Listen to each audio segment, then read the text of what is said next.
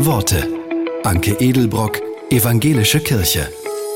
Die Herausforderungen des eigenen Lebens können so viel Kraft und Zeit beanspruchen. Bei all dem will der Kantor Bernd Schlaut trotzdem den Blick für seinen Mitmenschen nicht verlieren. Er versucht, seinen Zeitgenossen wirklich zuzuhören und möchte sie in ihrem Denken und Tun verstehen.